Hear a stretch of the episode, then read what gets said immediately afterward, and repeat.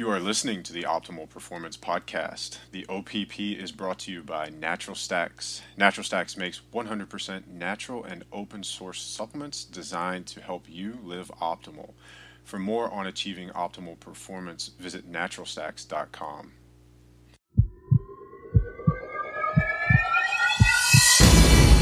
You were looking for a way to change your life. You got it. I kind of think, in some ways, selfishly, that it should remain a secret because it is such an advantage. Natural Stack. Start optimizing your mental and physical performance. Optimize yourself. All right, happy Thursday, all you optimal performers. I'm your host, Ryan Munsey. Welcome to another episode of the Optimal Performance Podcast. We're joined this week by our guest, Christopher Kelly. Chris, thanks for hanging out with us. Thank you for having me. I'm excited. So, for you guys listening, Chris is the host of a podcast of his own, Nourish, Balance, Thrive. He is a very, very smart, um, data driven biohacker we're going to call him. I don't think he would call himself that but but we're going to give him that nickname. Um, he is a software engineer and a professional cyclist. So we're going to explore uh, a lot of uh, different things today but one of the the things that excites me about having you on the show chris is that you have insight into uh, through your podcasts to what a lot of other high performers and elite uh, achievers are doing to attain um, that optimal health. So we're going to really take advantage of your collective knowledge and, and, see what you can share with us to help us live optimal. A um, couple of topics I know we're going to hit uh, fatigue, hormonal fluctuations, uh, libido. Uh, I, I, saw that on your website, and I think that's going to be something that's interesting to our listeners. We have not covered those topics. Um, so before we do all that, guys, make sure you head to naturalstacks.com. You'll be able to see the video version of this along with the show notes, links, and resources. Anything that Chris mentions that we want uh, to be able to pursue, we'll have links for that. Um, if you have not done so, please go to iTunes, leave us a five star review, let us know how much you like the show, and share the Optimal Performance Podcast. If this helps you, uh, helps you move your mission forward, helps you uh, to to feel better, uh, live better, please share it with someone that you know uh, that will also benefit from listening to the Optimal Performance Podcast.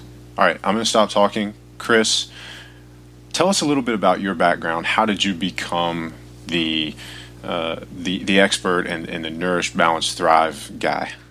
I was forced. Necessity was my teacher. Yeah, is the answer to that question. And hacker is the perfect word. You know, I'm not a doctor. I'm a computer scientist. My undergraduate degree is in computer science.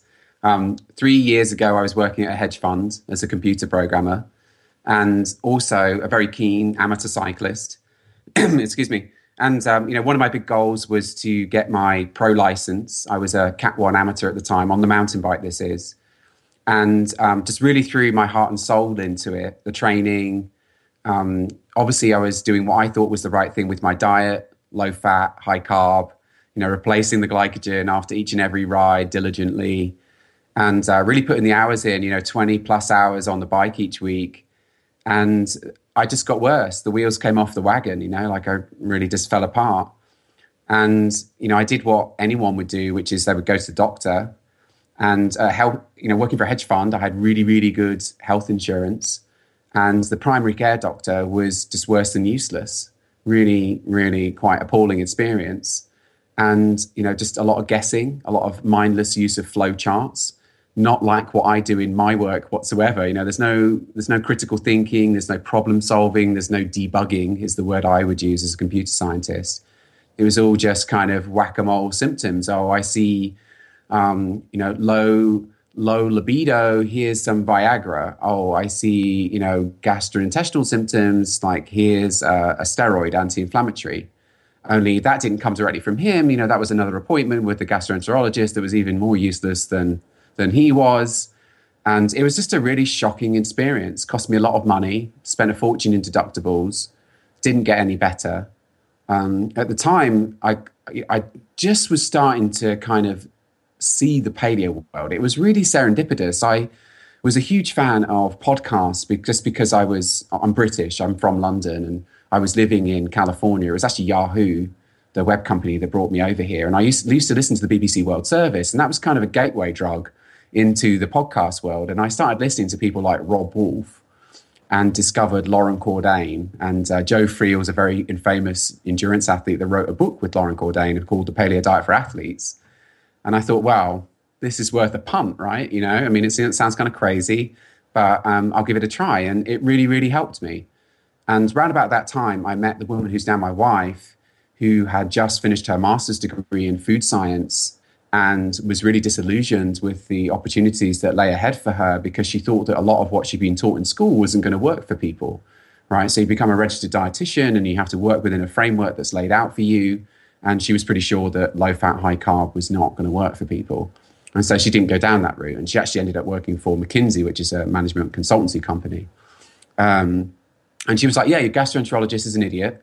I think this paleo diet is a really good idea because I can see that it eliminates a lot of the really common food allergens, especially gluten and dairy. And sure enough, I did get better. And then eventually I switched to a stricter form of the paleo diet called the autoimmune protocol. And that got even better results. So I excluded things like nuts and seeds and, and nightshades, which I have successfully been able to reintroduce. And a ton of things I was measuring on blood chemistry, including C reactive protein, which is a marker of inflammation, improved. And so there was a lot of things that were headed in the right direction. And you know, just once your brain starts working and being a curious person anyway, you know, like a computer scientist, and I just kind of want to know how things work, that led me quite quickly to functional medicine. And I'm sure people listening to this will have heard that term before. And it, I think it's just opposed to dysfunctional medicine, right? Where they're just not really even, you know, you run a test, you find low testosterone, you prescribe testosterone, and that's it, you're done. Like that's, you know, you could train a monkey to do that you know, was functional whether you were doing like a proper investigation, like a computer scientist would, uh, or a chemical engineer would when you're trying to solve a problem. And, uh, and now that's what we do. I ended up quitting my job at the hedge fund to start a functional medicine practice with my wife. And uh, I now employ a registered nurse. Um, the CEO of Nourish Balance Thrive is also a medical doctor and a pro mountain biker. And uh, my chief medical officer is Dr. Tommy Woods, who is a PhD fellow and also a medical doctor. Been on my podcast many times. And uh, yeah, we're just having a lot of fun making people feel better. We've run labs on 700 athletes now. And so we're sitting on a ton of data, and I think we've got a pretty good idea of what makes people feel good at this point. All right. Well, we're going to ask you what that is in just a minute. I want to go back to something that you just said. So, it, as you went through that transition, um, I think one of the interesting things is uh, with the paleo or the high fat, uh, low carb approach making sure that you get enough energy nutrients to fuel. Um, it, it's one thing if, if you're not incredibly active, but as active as you had to have been transitioning from, you know, I think the thing that got lost in all that was you went from a, an amateur to now a professional cyclist. Yeah, that's right. So I do have a UCI Pro license now. And I, I should make it clear, though, sometimes people pull me up on this that I'm a hobby pro, right? So I'm not Laurens ten Dam, who makes his living riding his bicycle, right? I'm someone who shows up. I race at that same level on the mountain bike, but nobody's paying me a salary. Nobody even gives me a bike, right? I don't want to take stuff from people because then I would owe them something. So yeah, I call myself a hobby pro. well, but I, but I only bring that up to to demonstrate that you had to keep your energy intake higher than probably the average person, right? And and even you know if if all high fat low carb foods are on the table, that can be difficult. But you you removed even more, like you said, you took the nuts out in that um, that anti-inflammatory and the, the, the gut healing variation. How did you keep your energy uh, intake high enough to sustain what you were doing? Yeah, it's true. I, so you hear this on the on podcasts all the time, don't you? People saying, "Oh, you can out eat any exercise regime. I don't care what you do, you can out eat it." That's it's not true. So I can show you uh, a three and a half thousand calorie bike ride, right? So I can create a huge energy deficit in in a, in a day, and yeah, you really do need to get those extra calories in. And you know, I can tell you from personal experience and the people that I've worked with that that saturated fat is by far the easiest and the safest, most non-inflammatory way uh, to get that extra energy. So, you know, I'm eating tons of avocados and ribeye steaks and a lot of MCT oil, um, a lot of coconut oil, um, a lot of fatty fish. So yeah, the extra energy, the extra calories are coming from saturated fat. I'd say. Okay. All right. Very cool. So then uh, you kind of hinted at with your over 700 athletes that you've got lab work for. Um, mm. you guys are having fun making people healthy and, and learning what it is. Uh, I want to know, like, if you could tell the listeners three things or, or four things, like, w- what are the secrets? Where do you see most people going wrong? Uh, yeah, that's a really good question. I wasn't expecting that until the end of the podcast. well, this is, this podcast, uh, that's why I, I, as soon as it came out, I was like, uh, no, we can't go with three because that's not the three uh, to live optimal. But this is uh, like in your in your practice um, and with those lab results, what are you commonly seeing as um, you know uh, red flags or, or, areas that, that need emphasis clinically? Right. Yeah. So it's the things that you talk about on this podcast, right? So my most powerful tools so that's how, it, how that's how this kind of went down was you know you find something good you don't want to be a jerk you share it i went on to the ben greenfield podcast and talked about my story there with um, jamie who's the one of the medical doctors and uh, we had a bunch of people that came to us and said that's me as well. I've got a terrible fatigue and i can't sleep at night and my libido sucks. Like can you whatever you did do it for me. And that's what started the business. And you know two years later, I know that by far my most powerful tools are diet and sleep and stress mitigation.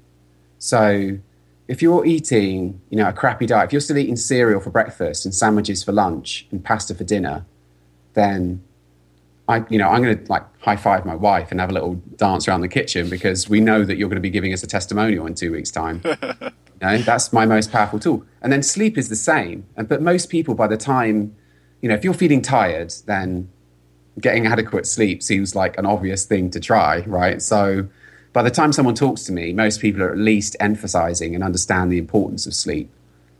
And uh, yeah, no, certainly for me in the beginning, I couldn't sleep. Like I was trying and I couldn't. But you get into bad habits, you know. So my thing was I'd just stay up all night watching old reruns of the Tour de France on the couch.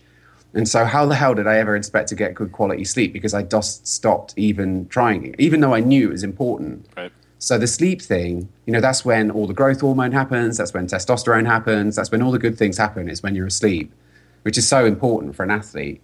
So, yeah, the sleep is super duper important. Then stress mitigation, you know, for me, that's, you know, I say that now, I've started a new business and had a kid. So maybe it is more of an issue than I know, but um, it's good stress. Like I'm having a lot of fun with it but for other people, they're not. Like, you know, they, they hate their job and their commute sucks and my wife's a bitch and all that kind of stuff. And, my husband's a dick, you know, and that, and that can really play into this thing. You know, if you people, we measure cortisol, the, the primary stress hormone on, on the labs. And, you know, we see a lot. People whose, whose cortisol is just off the charts and, cortisol is sending this message to your brain or your, your brain is creating this message which is i'm being chased by a tiger right now you know, is that a good time to make babies or to make bigger muscles or to even do some digestion or immunity? Like it's just so the stress can ruin everything too. So yeah, to summarize, diet, sleep, and stress, I think are the three most important things.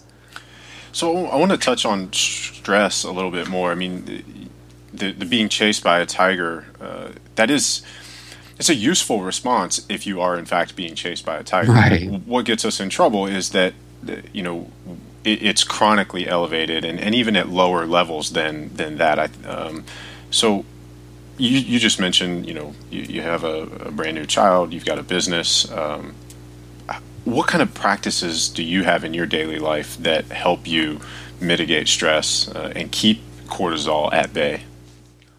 Well, do you know what? So I've done a number of things in the past which have been very helpful. And Headspace, that I'm sure many people will have heard of, headspace.com, guided meditation, mm-hmm. um, Andy Puddicombe narrates you through the process of learning how to meditate as being one of my most useful tools in the past. But I've not been doing that recently. And I don't really feel like I'm doing anything to do any stress mitigation at the moment. And, and, and maybe that will come on come undone in, in, in, the end. But you know, I've measured my cortisol uh, using a very fancy mass spectrometry test, and I really don't have a problem with with cortisol production. So when I look at it, um, you know, I actually have quite low cortisol production at the moment. And so I think it's difficult to go by symptoms. And if you, will see this, like just go to uh, the Mayo Clinic website and have a look at the symptoms for low cortisol, and then have a look at the symptoms for high cortisol. They're, they're exactly the same. Literally, they're exactly the same. Wow. And so you cannot know if you have a problem with cortisol just by symptoms alone. You really got to do a test. And that's a big part of what you guys do in, in your business, right? Yeah, that's right. So I'm not a magician. When someone comes to me and says, you know, I'm feeling tired, my libido sucks, I'm not recovering from workouts anymore, what have you got for me? Um, a whole bunch of tests is what I've got for you. So we do uh, urinary metabolites of hormones, testosterone, cortisol, progesterone, uh, estrogen, melatonin. Um, and then we also look at urinary organic acids. There's 75 of those, so I won't list them all. And uh, then we also look at blood chemistry.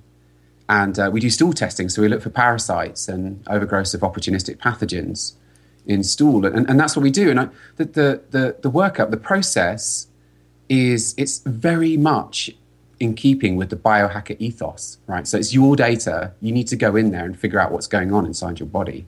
Like nobody cares about this problem more than you do. Right. And so you've got to do this investigation. And it's a bit like, you know, I think of it as being, you know, your car, the, the engine check light comes on, right? So if you're a guy, you're waking up in the morning, you no longer got an erection, right? The engine check light is on.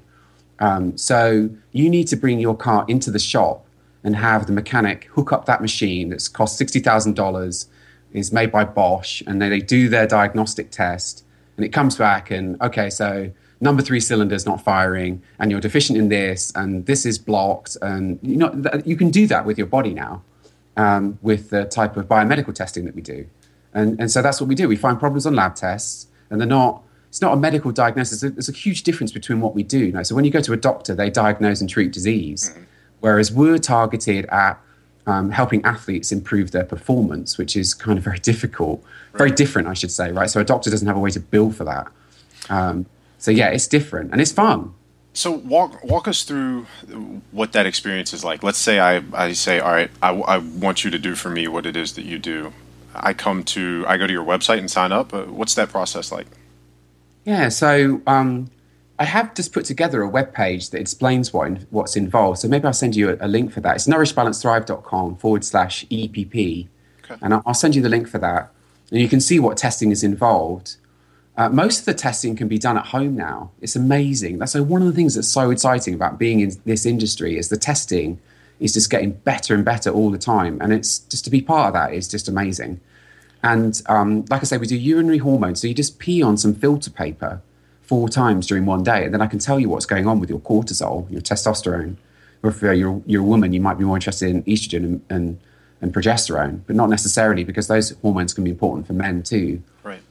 And then the the organic acids. So these are the stuff of metabolism, and you can actually measure. You know, maybe you've heard people talk about the TCA cycle, the Krebs cycle, and all that biochemistry tends to be quite boring to people until it's their biochemistry, right? So if you identify as a biohacker like when I show you your Krebs cycle, and you can go onto wikipathways.org and look at the pathways and see where you have an elevation and you have a deficiency, and you look at those enzymes and, and the cofactors that are involved, like that's kind of interesting. And we can also can find yeast overgrowth and bacterial overgrowth. And you know, I know you talk a lot about neurotransmitters, and we can't measure them all. And in fact, it's impossible to measure neurotransmitters in urine, but you can measure the metabolic ashes, right? You can measure the metabolites like homovanillate um, so we can actually tell you what's going on with your dopamine and serotonin using one of these organic acids tests, and that's just a urine sample.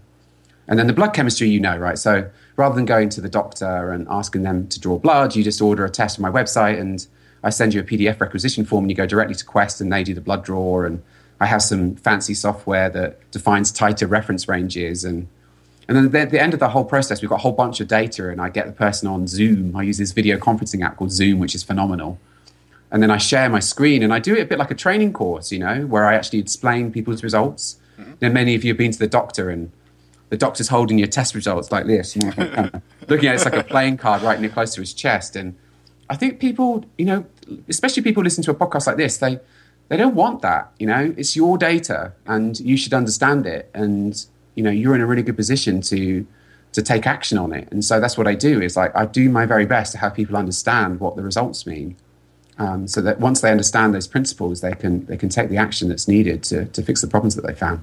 Very cool. And then f- with that data, do you help people? Uh, obviously, uh, you help people plan and, and set the, the course for the way they eat, the way they train, uh, and work on the habits and, and stuff to get those things going in the right direction.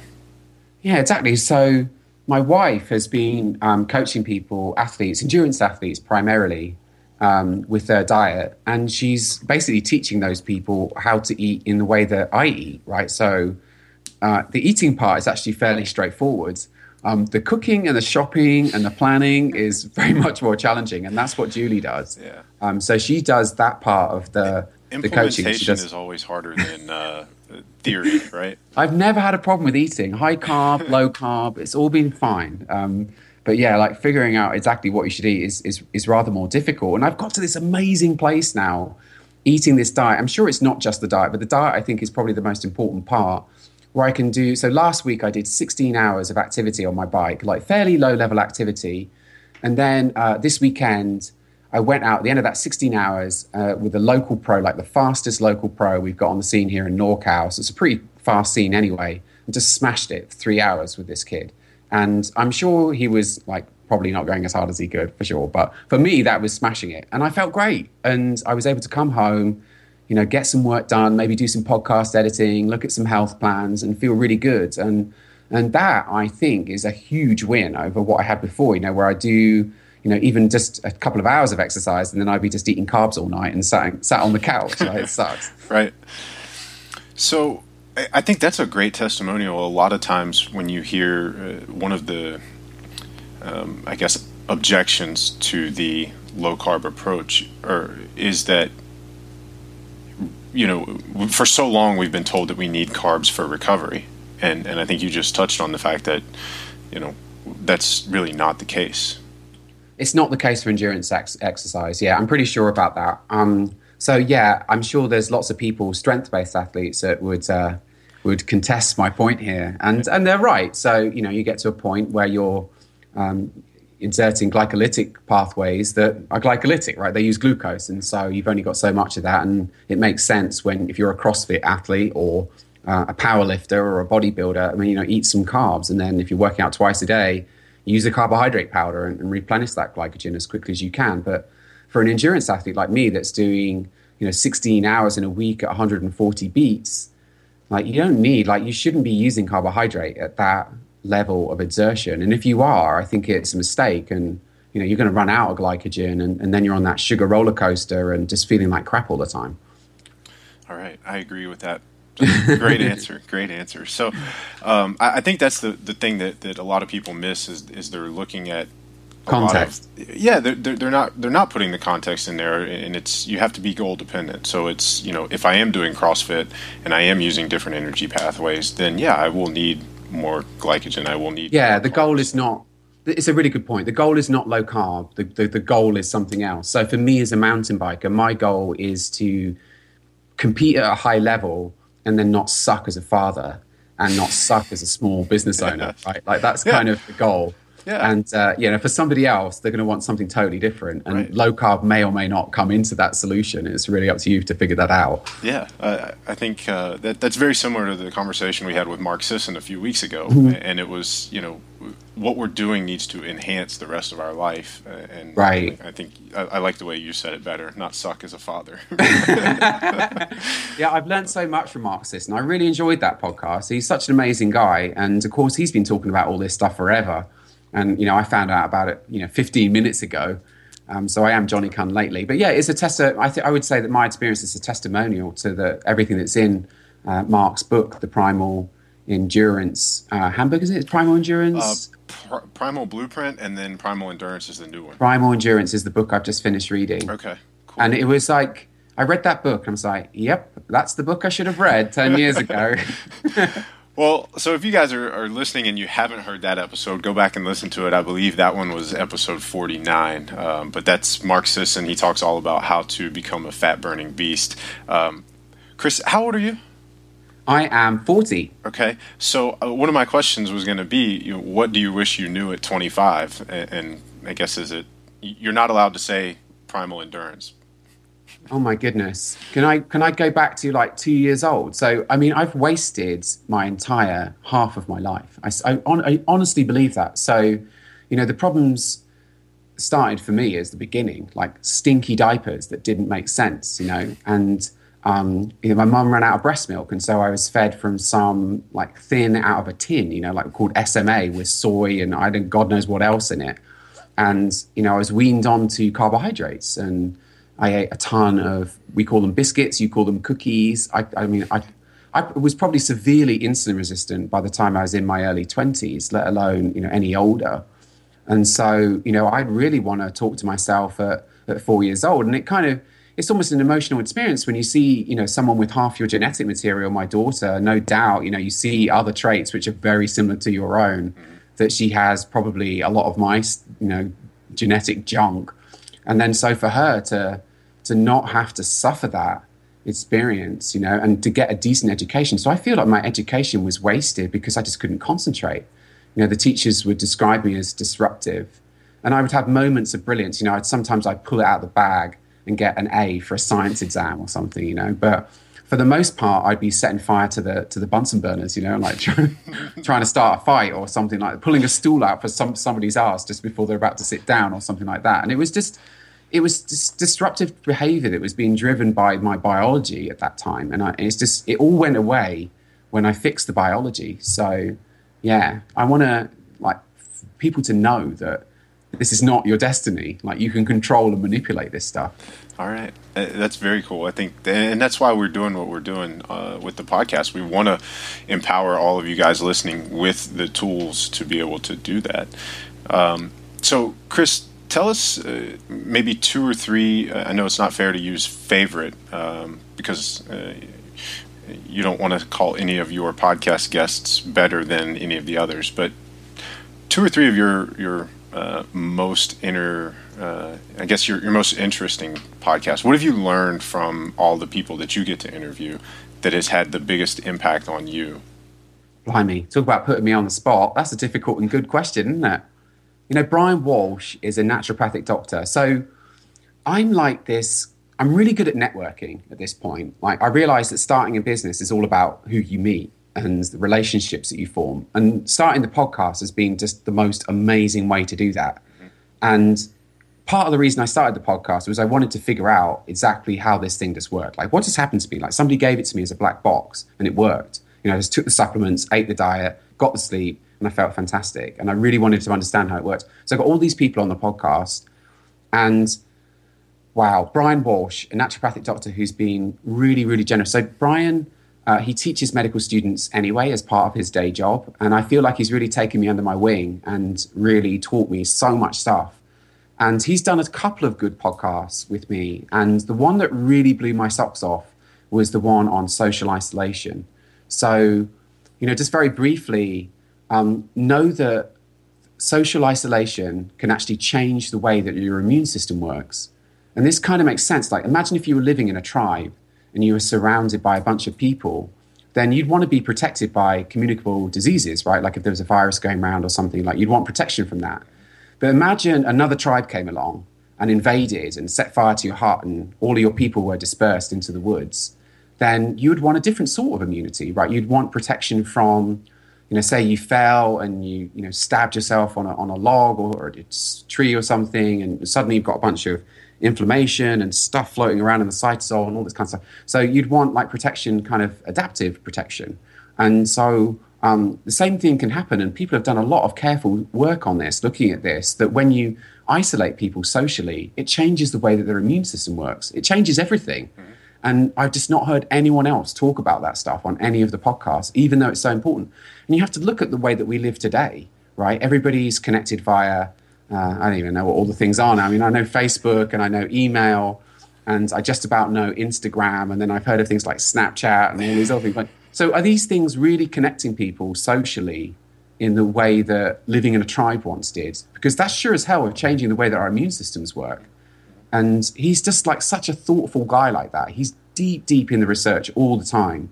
But he's also an amazing critical thinker. So yeah, Brian Walsh, absolutely, such an amazing guy. Um, and then Kirk Parsley as well is just a phenomenal. He's a medical doctor, a former Navy SEAL, and uh, he's just been on my podcast when he talks about um, sleep and uh, and how important that is. And that was an amazing episode. Um, And then I love so one of my favorite things to do is like when you find a cool test, like go find the guy that developed that test. So, for example, with the Dutch test, the urine test that we do, it's urinary mass spectrometry that looks at hormones. I went and found the analytical chemist, Mark Newman, that developed that test. And he is just amazing. He describes his knowledge as being an inch wide and a mile deep.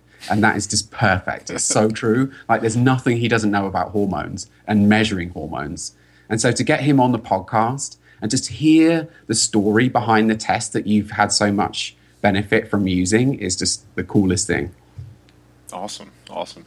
So, I want to go back. I, I, forgot to ask you about this before, because um, you mentioned the stool samples in your test, mm-hmm. and and that's actually something that we've discussed having an entire podcast about stools and, and scatology. Um, tell us a little bit about what you're looking for. I mean, I know you mentioned that, that you're able to see parasites in the stool if there are any. Um, right. Talk to us a yeah. little bit about stool. Yeah, my favorite subject. Um, yeah, so this is one of the areas where I'd say that the technology is advancing the most rapidly.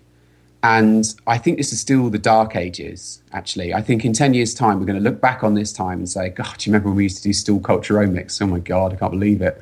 And uh, now, you know, that's cutting edge. But that's not to say it's not useful. It is useful.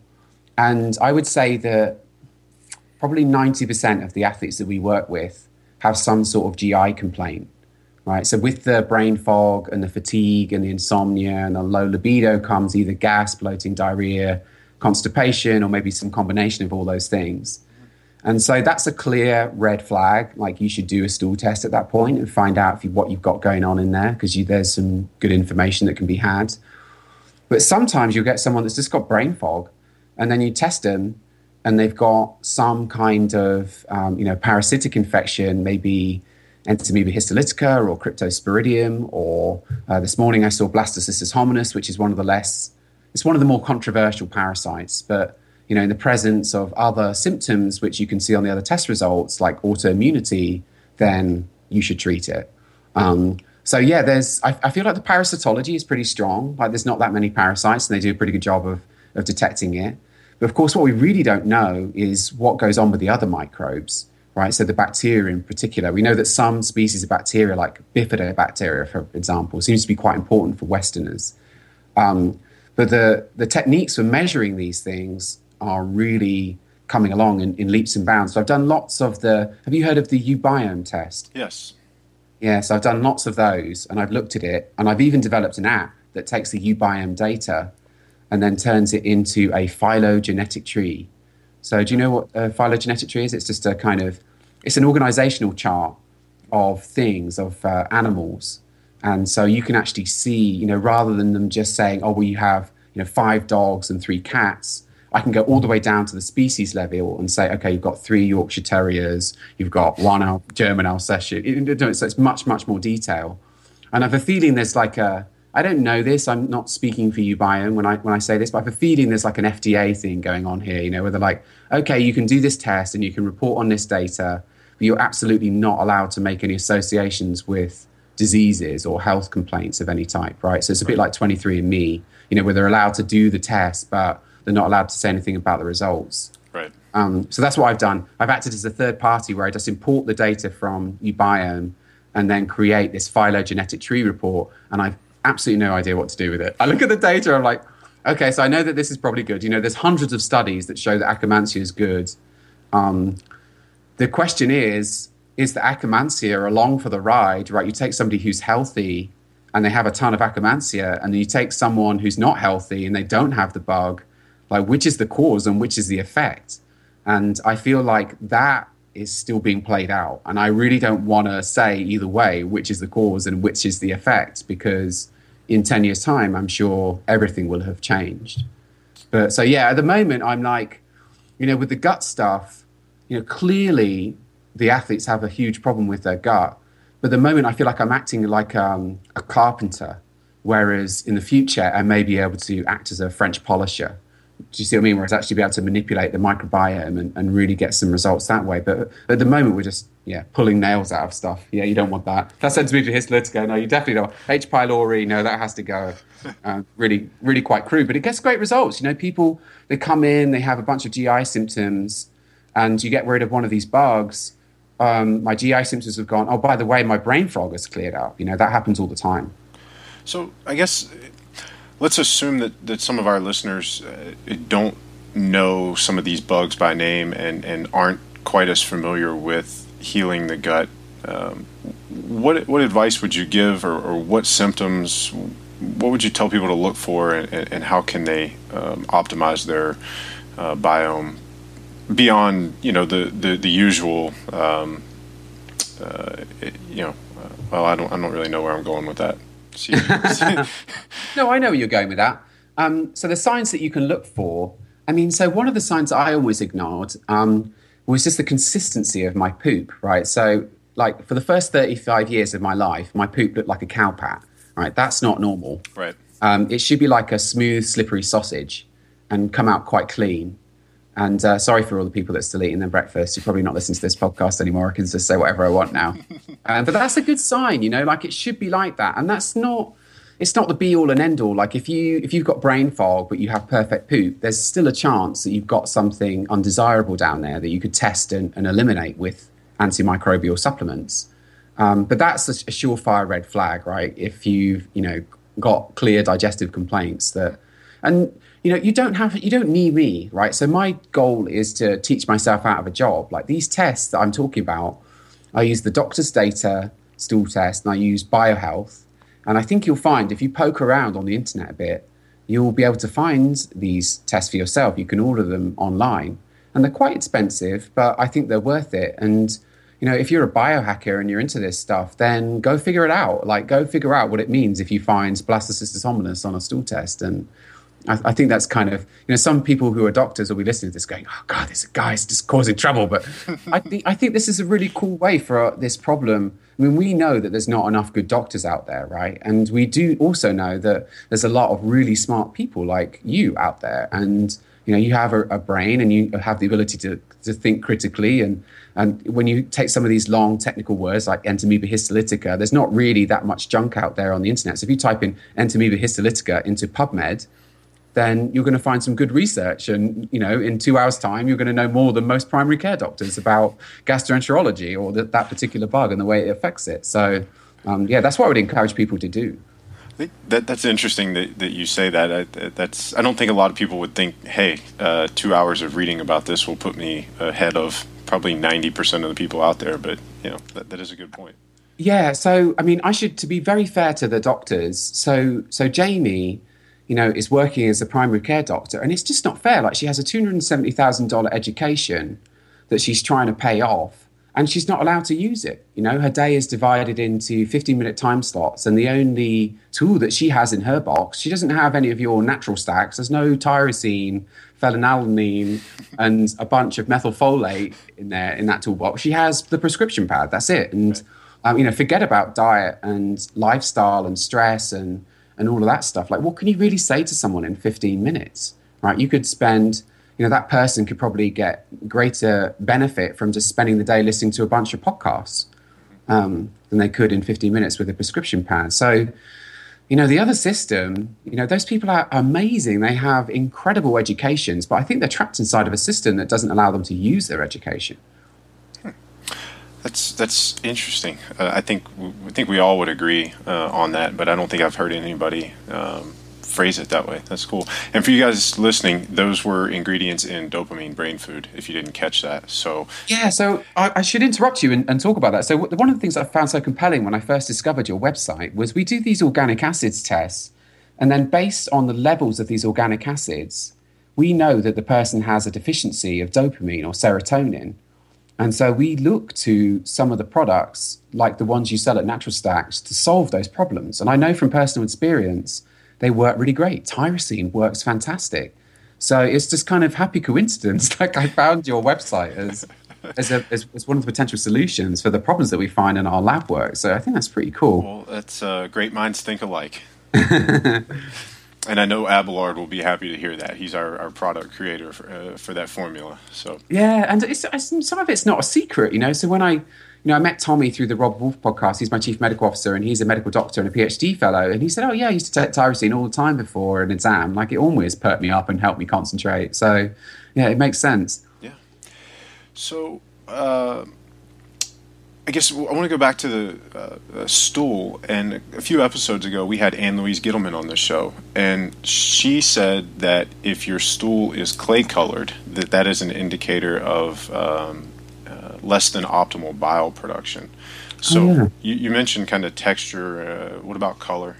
Anything? We yeah, no, I've not really. Um, I've not really thought about that too hard. But yeah, you're absolutely right. Um, so that's what gives. So the breakdown of bilirubin is what gives the stool its color. And um, that could be a window into other things as well, like maybe some of the conjugation pathways in the liver are not working very well. You know, some of the enzymes are blocked. And you could look at some of that. You know, on a blood chemistry, you have uh, total bilirubin and then uh, direct and indirect.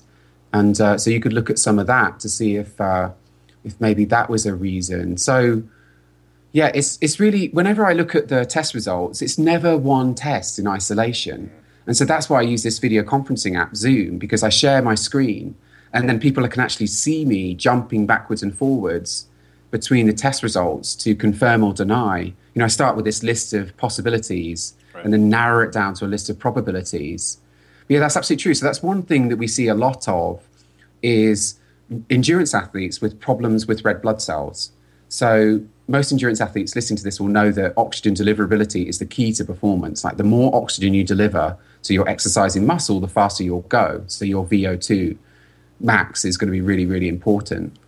And um, you know, we see people with nutrition deficiencies, particularly in folate, which I see in a bunch of your supplements, right? That methylfolate. And what that does uh, for red blood cells is it allows them to eject the nucleus out of the cell. And so, what we see in lots of endurance athletes is really big red blood cells. They have an MCV. So, MCV stands for mean corpuscular volume. And the MCV will be like 99. And then I look at the uh, organic acids test, a urine test, and you see an elevation of a marker called formiminoglutamate. And formiminoglutamate builds up when there's a deficiency of folate. So then at that point, you know with reasonable certainty that that person has a folate deficiency, and that's holding them back from producing normal sized red blood cells. But you could have other things going on. So if you had like a bunch of red blood cell destruction, maybe you had a, an intracellular infection and it was causing a bunch of inflammation and the red blood cells were breaking down too early, well, that hemolysis would end up, the hemoglobin would all end up getting um, broken down and, and conjugated and gotten rid of in the bile and so that would end up in the in the stool. But I just don't know. I, have never known of anyone be able to diagnose that by looking at the color of the stool. But yeah, that's where it goes eventually. But you don't want it. I mean, so the problem, you know, you have to get to the root cause. Like, what is going on? Is there an intracellular infection that's breaking down the red blood cells too early? You kind of you have to think about all this stuff. And I, in my experience, like the the symptoms and and qualitative evaluations are not that helpful. And you've really got to do the biochemistry and understand that. So let's go back. You, you we're talking about uh, red blood cells being the key mm-hmm. to performance, and, and, because of their ability to deliver oxygen. So uh, let's let's make that actionable for our people listening. Um, are there dietary protocols? Are there training protocols that we can use to uh, hack that and increase that? Um, no, that's all supplements. I love to say that I'm a you know a whole foods diet and lifestyle first guy, and the hacking I've done on my red blood cell count has all been supplements. Sorry, everyone. so yeah, what? But you can do it. So you can do a, um, a, a, basic blood chemistry. You can look at hemoglobin, and you can look and look at the the the, the some of the other markers, the color um, of the red blood cells. That's the um, you know, like MCV and MCCH. I forget all the abbreviations. The hemoglobin concentration, right? I think of them as just like the color of the red blood cell. and certainly, you need certain nutrients in order to make red blood cells, right? So, um, iron is one of them. You need zinc. You need copper. Uh, folate, I mentioned. Also, B12. So we can see B12 deficiency with the organic acids as um, methylmalonate. um, but you know, you have to really really understand like how the the process works like the production the destruction and the loss of red blood cells in order to know you know so some so what i've seen a lot of is athletes that are saying oh well i've got an anemia i just need to take some more iron and you know, uh, an anemia and an iron deficiency are not necessarily the same things, right? There's lots of different types of anemia. And in fact, we most of the masters athletes that we test, so most of the guys that we test are like my age, 40 plus, okay. and they actually have a deficiency of iron. Uh, sorry, a, an overload of iron. So when we look at their ferritin, it's in the hundreds, and uh, you know, with that, their percentage saturation is another marker on a blood chemistry is really elevated, and that causes a ton of oxidative stress, right? So you've seen that um, iron overload. You've seen a rusty nail, right? It's a pro-oxidant, right. and the same thing happens with uh, iron excess in your body. And so you need to get rid of that excess blood by giving blood.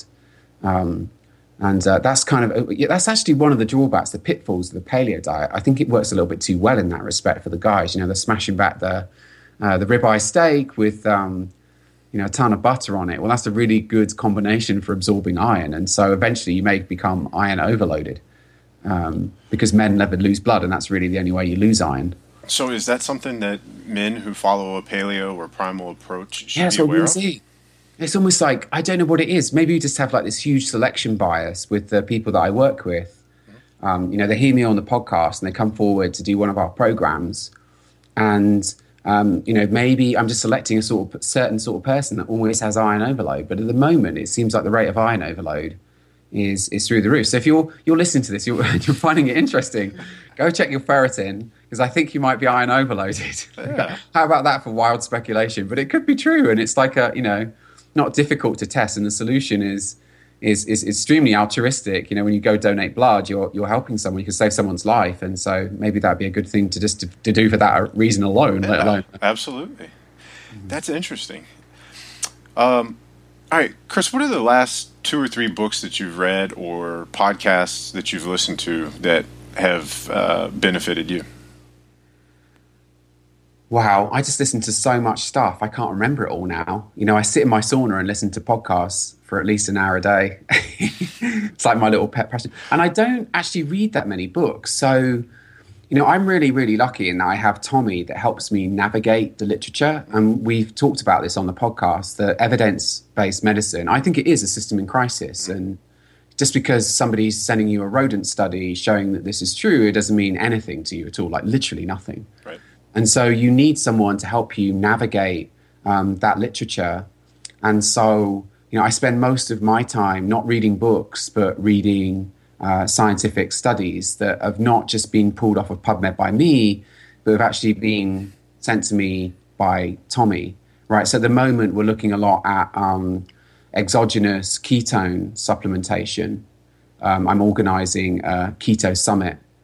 And, uh, you know, so part of that has been doing research on ketone esters and the salts. And I've been talking to a couple of researchers, one of whom I know you know, Dominic D'Agostino, and then there's a, another woman, Professor Kieran Clarke in the UK, has, has a ketone ester product. And so, you know, people are just sending me tons of scientific studies to read all the time. And the only reason I could read them, so I should make this as important, right, the thing that allowed me to read these studies, so you got that in your education, your $200,000 education that you got, Ryan, um, you know, enabled you to read these scientific papers. Right. Um, for me, I was able to get a tiny fraction of that education, like just enough to be able to make sense of these papers from Bryan Walsh's training course called Metabolic Fitness Pro. Okay. So Bryan teaches biochemistry on a whiteboard. It's awesome. I absolutely love it. Like one of the best things. The best two hundred dollars. I think it's a bit more expensive. It might be four hundred dollars, but it's still the best four hundred dollars you ever spend. Is that training course? And then so that's what I do. I spend all my time just reading scientific papers. Okay. So, talk to us a little bit about these uh, exogenous ketones. Yeah, so I mean, I'm sure a lot of people listening to this already know about ketosis and the diet that I've described earlier. This high-fat diet is ketogenic. So that's the the magic keyword that you're looking for is ketone or ketogenesis or ketosis. And um, the diet that I follow, some people would call it quite restrictive, right? So I'm not eating any carbohydrates whatsoever. So my daughter's eating some banana chips out there, and I just don't eat the banana chips. I eat all the vegetables and a lot of fat, a lot of avocado and stuff. And some people would say that's a hideous diet, and you know they'd never want to eat that, and they want the carbs and they don't want the restrictions. And so you can get some of the benefits that I described. So this ability to do very long endurance exercise without having to eat a ton of food or without running out of fuel. Um, from exogenous ketones. And that's something else, they're kind of a novel product that's really just emerging on the market. Uh, so the, I've been taking the ketone salts, Mm-hmm. um, which is produced by Patrick Arnold, who maybe some That's, people have heard is that uh, Keto Force? It's got the KF on the Yeah. K- Keto Force, it's called. Yeah, so those are sodium, potassium salts, and it tastes like seawater. It's not gross. Yeah. But then he has another product called KetoCaNa, uh, which is also the salts, and that's in a that, that's a mineral. That's the ketone minerals, isn't it? So it's the um, calcium and sodium. So yeah, it's still so it's a slightly different product, but it's with uh, stevia, so it's slightly more palatable, Okay. and uh, these work quite well as well. So when you say you're taking those, can you explain to us like exactly the application? Are you taking them by themselves? Or are you taking them with MCT oils? Or are you using them before you train? How does that work? Yeah, so at the moment I'm only using them with bike races. So we know that when you metabolize a ketone, or in fat in general, you, you generate more ATP per unit oxygen. And we talked about earlier about oxygen deliverability, deliverability being key for exercise performance for endurance athletes. So this this is not well flashed out. This idea at the moment, I have to admit. But um, I've been taking the ketone salts before bike races, and anecdotally they they do seem to so i find them a massive appetite suppressant like and i think that's telling you it's doing something. Um, so i won't be hungry in the way like before i'd finish a bike race and i'd want to eat somebody's arm whereas now i feel like i've you know almost been out all night night clubbing you know like in my early days when i was 18 that sort of feeling like you're really quite revolted by food. Um, but yeah, no. So anecdotally, I mean, I just wish I had a better way to test this. You know, I can't say, oh, I did this race and got this result, and then I took the salts and I did another race, and everything else was controlled and kept equal, and the salts showed a seven percent improvement in performance. I just cannot tell you stuff like that. Right. It's all anecdotal, but it makes sense. You have to, you know, you put together the pieces of the biochemistry, and just being able to raise your ketones by just a little bit should help you. And I've just been drinking that. The Keto Force, I mix it with water and a little bit of um, apple cider vinegar, some lime. Um, it tastes pretty awful still, but it's palatable. Um, and then I have um, my own. So the MCT oil, I've turned it into powder. I have my own product that's called Phat Fibre, and it's a free flowing powder of MCT oil, and that's super handy for me as a bike racer. You know, when I go to bike races, I don't really want to carry an oil. Um, so that's so that's what I've been using as well, and that works quite well to raise blood ketones as well. Is the Phat Fibre available? For It is available, yes. So this is a brand new thing that Tommy um, and my wife Julia and I designed recently. We've just done our first pre-production run. You can go to it's it's fat fiber because I'm British. It's PH and fiber is spelled RE. So phatfibre.com, and uh, this is our first pre-production run. So it really is a bit of a prototype product, but um, I mean, it works great for me personally. And if I end up using all 220 bags myself personally, uh, it won't be the end of the world. Um, but I'm, so I'm really, obviously, very interested to know what people think of it. Well, we'll put a link to it in the show notes. So for you guys listening, uh, go to Natural Stacks. When you look at the video version of this on the blog, uh, we'll have a link to Phat Fibre, P H A T F I B R E com, and uh, you guys can check that out over there. Um, well, that's interesting that um, you know you're experiencing the the anecdotal benefits. Um, uh, we saw Dominic. Uh, you mentioned Dominic D'Agostino. We saw him speak at the Bulletproof conference. I actually think it was 2014 uh, when he presented some of his research on exogenous ketone use, and I think he was using the same the, the same salts that you're using. Um, and it's it's his research, and it's been a long time since I saw him present on it, but they were using it with Navy SEALs uh, uh, during their underwater dives, uh, and also with cyclists. But uh, I believe that that if memory serves, they were able to achieve um, performance enhancement with as little as a tablespoon, like a single tablespoon dose. Uh, and, Right. and that they had research showing, um, you know, whatever the benefit was. I don't remember, but it, performance was enhanced um, on cyclists and for these, uh, because with Navy SEALs underwater, part of what they have to do is is conserve oxygen. Um, and you know these are guys that if they're trying to be sneaky, they don't want a whole lot of bubbles coming up to the surface.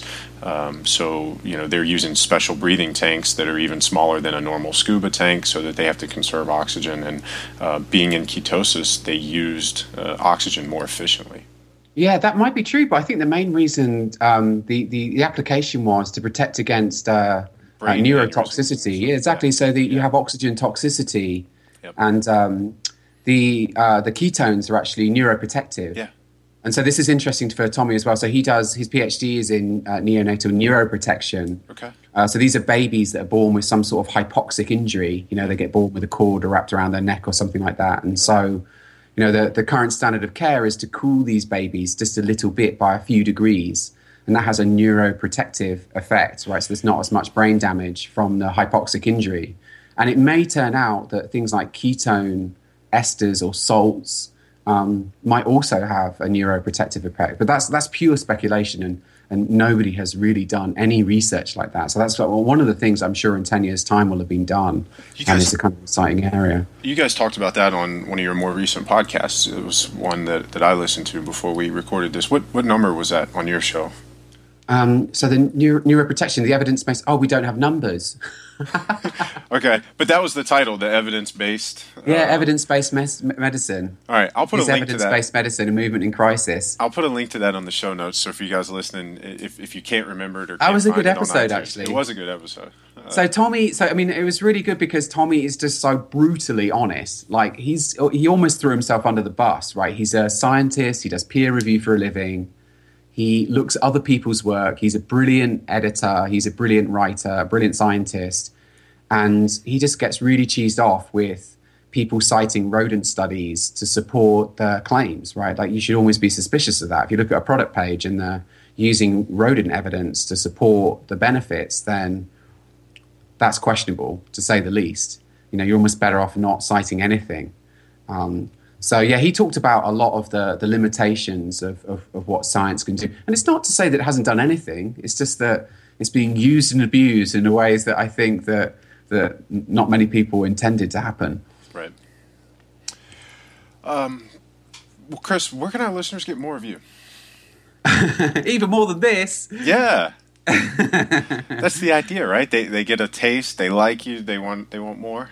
Yeah, absolutely. Or yeah, if they so or if they want to go through some uh, some some medicine and, and some treatments and stuff with you, some protocols. Yeah, exactly. So we've kind of getting, we've really got it. I feel like we've got it. It's a well-oiled machine now at this point. You know, uh, before it was, it was a bit more piecemeal. So people would come to us and they would do one test, and then that would lead to another test, and that would lead to another test, and eventually we would get the result that we'd want, and it would take a little bit longer than people were expecting, and um, we always got there in the end. But you know, so we spent a lot of time looking at so what are the people doing that are getting the best results, and uh, we thought about that quite carefully and put it together into a program. And you can see that if you come to nourishbalancethrive.com forward slash EPP, uh, we now have a program. So you can look at the tests that we do and the coaching that we do, and um, you can just sign up right there. And then you know that kicks off the back end process, and we will send you the test kits and all of that.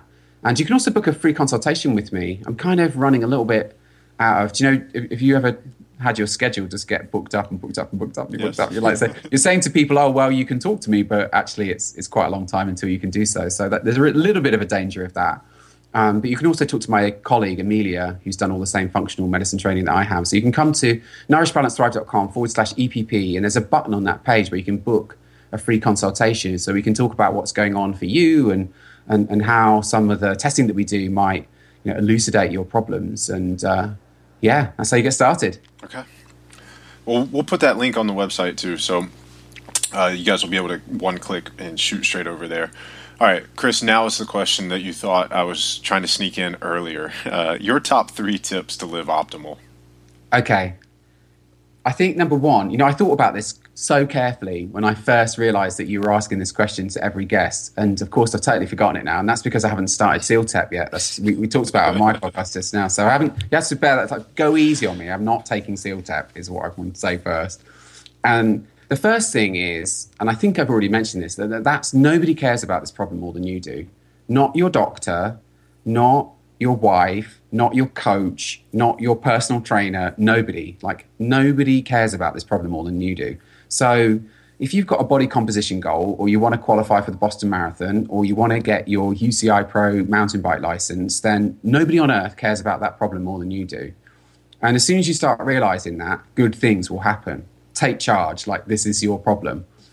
And then the second thing I'd say is you've got to know what's going on with your biology. Like, gone are the days where you could just go to a coach and him say to you, Oh, well, I've got this great you know, training plan that Joel Friel invented in 1974, and it gets great results for 99% of athletes because by the time you get to 40 years old, you've just, I mean, you've done it. You've done everything, right? You've tried everything, you've done everything, you've plateaued. Like your biology is defining your performance at that point. And so the only way you're going to get better is to, you know, do some investigation and actually figure out what's going on inside of your body and I think the third thing would be understand the limitations of your doctor, right? So we talked about this a little bit. The, the doctor, they diagnose and treat disease. And they do a really good job of doing that, I would say. So when I break my arm on my mountain bike, the doctors do a phenomenal job of fixing that up. And I would never be without them. You know, if some if I get hit by a bus tomorrow, please send me to ER, right? Like they do an amazing job. But if you walk into your doctor's office and you say, Look, I'm interested in qualifying for the Boston Marathon, they're going to look down. There's like now 10,000 of these ICD 10 codes, right? They're not going to find one that says wants to qualify for Boston. That's not going to happen. And so you're going to have to pay for that in the same way as you pay for your running shoes, or if you're a triathlete, the same way as you pay for your carbon fiber wheels. And I can guarantee you, like literally, I will give you back your money if you do one of our programs and you don't get if the carbon fiber wheels make you faster i'll give you all of the money back. I guarantee it. So that would be my top three things.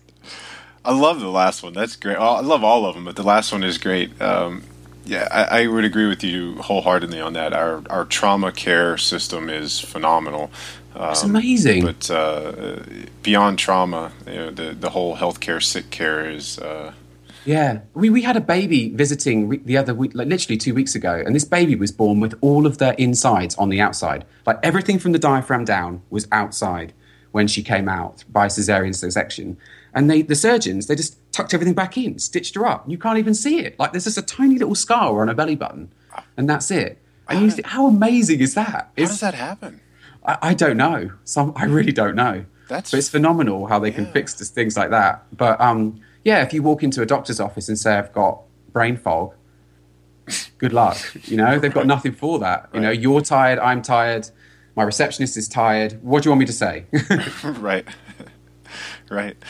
Oh, Chris, this has been an awesome podcast. Thank you so much for hanging out with us. For you guys listening, head over to naturalstacks.com. You'll be able to see the uh, video version of this along with all of the links and resources. We've got quite a few from this episode, uh, so you'll be able to click right on those and, and visit any of the stuff that we've talked about. Make sure you head to iTunes, leave us a five star review, and if the Optimal Performance Podcast is helping you uh, to live a better life, to, to be healthier, to be happier, make sure you share it with somebody else that you know uh, so that we can reach as many people as possible and help as many people. Um, that's it for this week. Thank you guys for listening. We will see you next Thursday. Knuckle Start. Start optimizing your mental and physical performance. Optimize yourself